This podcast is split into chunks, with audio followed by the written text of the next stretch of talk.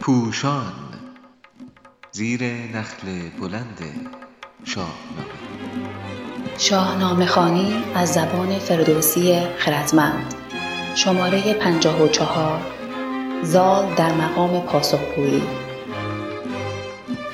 چاپ شده در روزنامه ستاره صبح در تاریخ بیست و هشتم دی نود و هشت.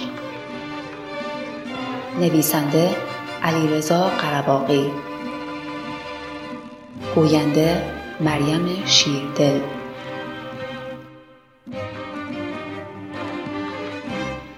زندگی زال را میتوان به سه دوره بخش کرد. او در آغاز با خوش اندیشی در میافتد و همگان را به رواداری در برابر دیگران فرا میخواند و حتی پیوند زناشویی با دختر مهراب را به جای جنگ با کابل مینشاند. تلاش خردمندانه و پیگیری فداکارانه او در این دوره صلح و تغییر نگرش را به ارمغان می‌آورد و گذشته از آن پیوند میان نسل فریدون و زهاک به زادن رستم، ستاره تابان ایران و امید و پناه ایرانیان می‌انجامد. زال در دوره سوم زندگی و تا پایان عمر در کنار همین فرزند می ایستد و با راهنمایی‌های خود راه خدمت شایسته‌تر به ایران زمین را به جهان پهلوان می نمایاند.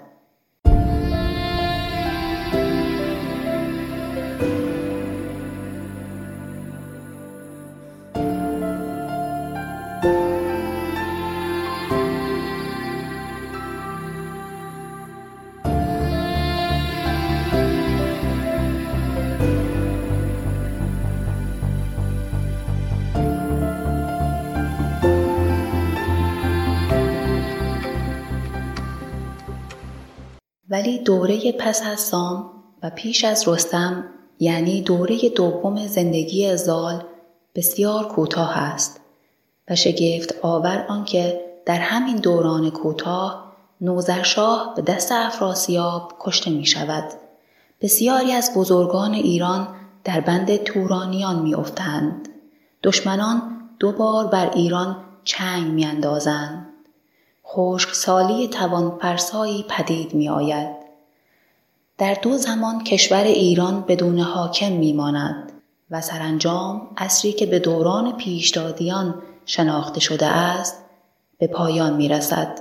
هر یک از این رویدادها به تنهایی می توانست ایران را از پای درآورد. ولی فردوسی بزرگ نشان می دهد که در زمان بحران‌های بزرگ تنها بهره‌گیری از خرد و تکیه بر وحدت راهگشا خواهد بود.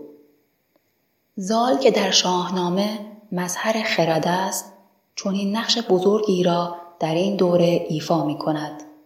برخلاف زمان کودتا بر علیه جمشید که به گفته فردوسی پدید آمد از هر سوی جنگ و جوش و در هر گوشه از ایران نامجویی با سپاه خود قد علم کرد، در این دوره سراسر بحران همه بزرگان به راهنمایی‌های زال گوش می‌سپارند و کشور با خرد جمعی بحران‌ها را یکی پس از دیگری پشت سر می‌گذارد.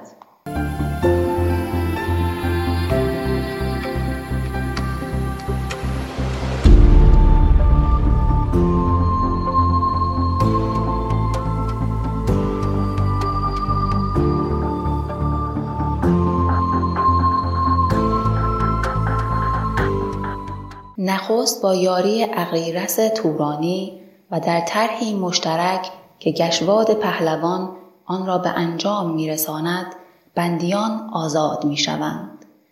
سپس برگزیدن حاکمی برای ایران در دستور قرار می‌گیرد. زال نیز مانند سام عمل می‌کند که پیشنهاد بر تخت نشستن خود را بیدرنگ رد کرده بود و با جدا دانستن نظامیگری و امر سیاسی تنها به پند و اندرز دادن به شاه برای بهبود روش حکومتداری بسنده کرده بود. به جای حکومت موروثی توس و گسته که از صحنه نبرد گریخته بودند و مردم را تنها گذاشته بودند، سپهدار دستان و یک سر سپاه در همفکری و پس از جستجوی فرابان، زوتهماس به دادگر را برای جانشینی می‌خواهند و صلح با تورانیان به بیرون رفتن آنان از خاک ایران می‌انجامد. اقتصاد نیز در زمان صلح رونق می‌گیرد و خشکسالی برطرف می‌شود. ولی با درگذشت زوتهماس، دشمنان که ایران را همچنان ناتوان می‌پندارند، پیمان شکنی می‌کنند و بار دیگر بر این سرزمین دست می‌اندازند.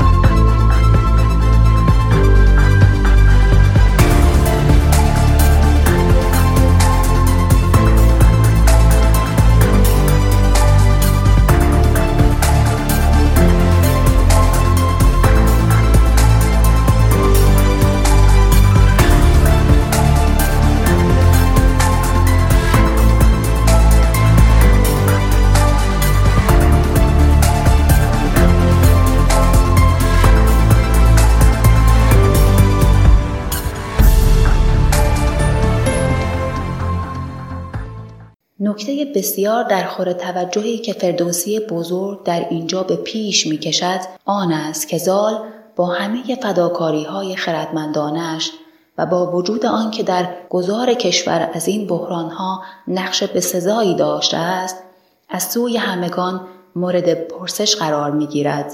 به او اعتراض می کنند و او را مورد نقد قرار می دهند. دانای توس نمی گوید که تنها بزرگان و سرداران به زال انتقاد می کنند.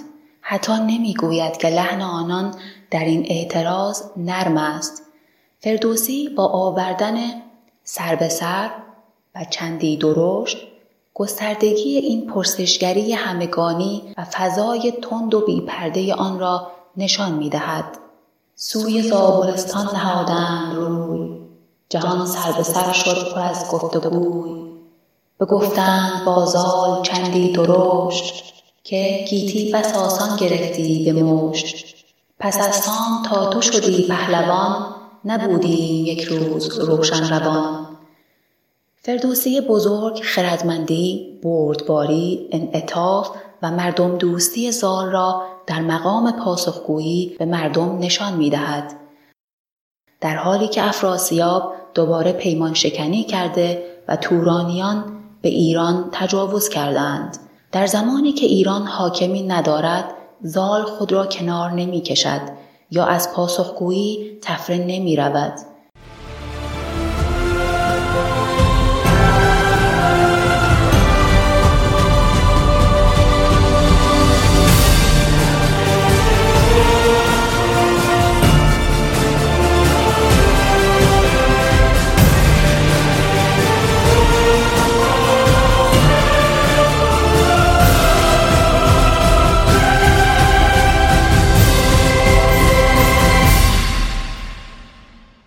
او حتی پرخاشگری دیگران را تاب می آورد و با گفتن این که تاکنون آنچه در توان داشته انجام داده است، اعتراف می کند که کنون چنبری گشت پشت یلی، نتابم همی خنجر کابلی.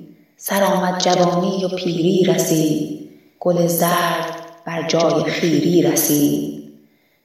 زال می‌پذیرد که دیگر توان انجام وظیفه پشتیبانی از ایران را ندارد، ولی با اشاره به بالیدن رستم شادمانه می‌گوید که جهان بی جهان پهلوان نخواهد ماند.